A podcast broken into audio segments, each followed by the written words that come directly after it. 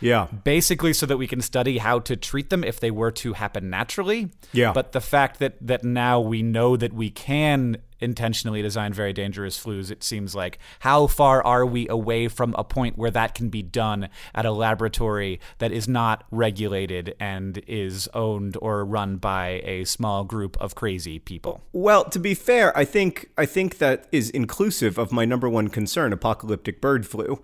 Um, Yeah, I mean, I think that apocalyptic bird flu uh, and and intentionally weaponized bird, uh, intentionally weaponized uh, artificial flu are kind of two separate things. Just like weaponized hemorrhagic fever is is different. all right, I mean, I'm gonna go with one and one A. Then I'm not gonna I'm not gonna mess around my whole list.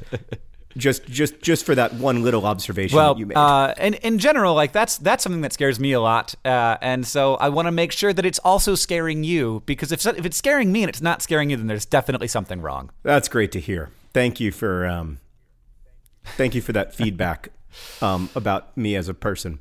Uh, I have another question for you, Hank. It comes from Chrissy, who asks Dear John and Hank, I've just listened to one of your podcasts where you were talking about how they have discovered water on Mars and how that means there is a possibility of life there. My question is how do we know that if there is life on Mars, it would be dependent upon water like we are?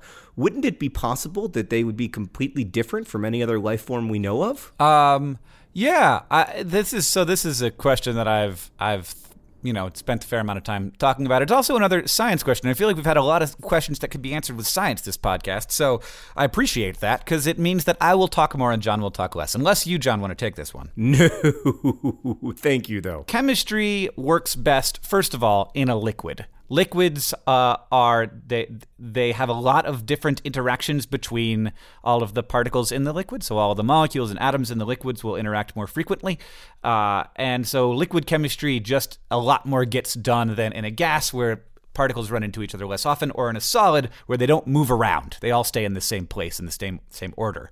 So liquid chemistry is just good chemistry, and we think that in order for life to happen, at the moment, like we think that in order for life to happen, there has to be good chemistry happening. So if we're saying that the life is based on chemistry and not on something else weird like plasma physics or something like that, uh, then we're gonna we're focused on liquids, and water is a particularly good liquid for uh, this kind of uh, chemistry to happen because it uh, it is polar and thus many different things can dissolve in it.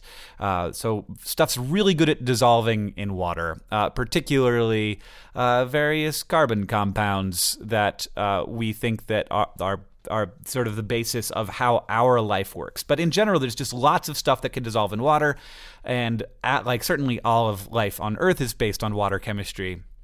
But we think that water chemistry is just sort of the the the kind of chemistry that can have the most interesting uh, like the, the most like interesting products. You can just get a lot. You can get a lot out of water chemistry. Now there's also the possibility that much different pressures and temperatures. Then you have like liquid uh, methane which you could have uh, maybe some kind of interesting chemistry going on there. But methane is nonpolar so less stuff can dissolve in it. But still some stuff can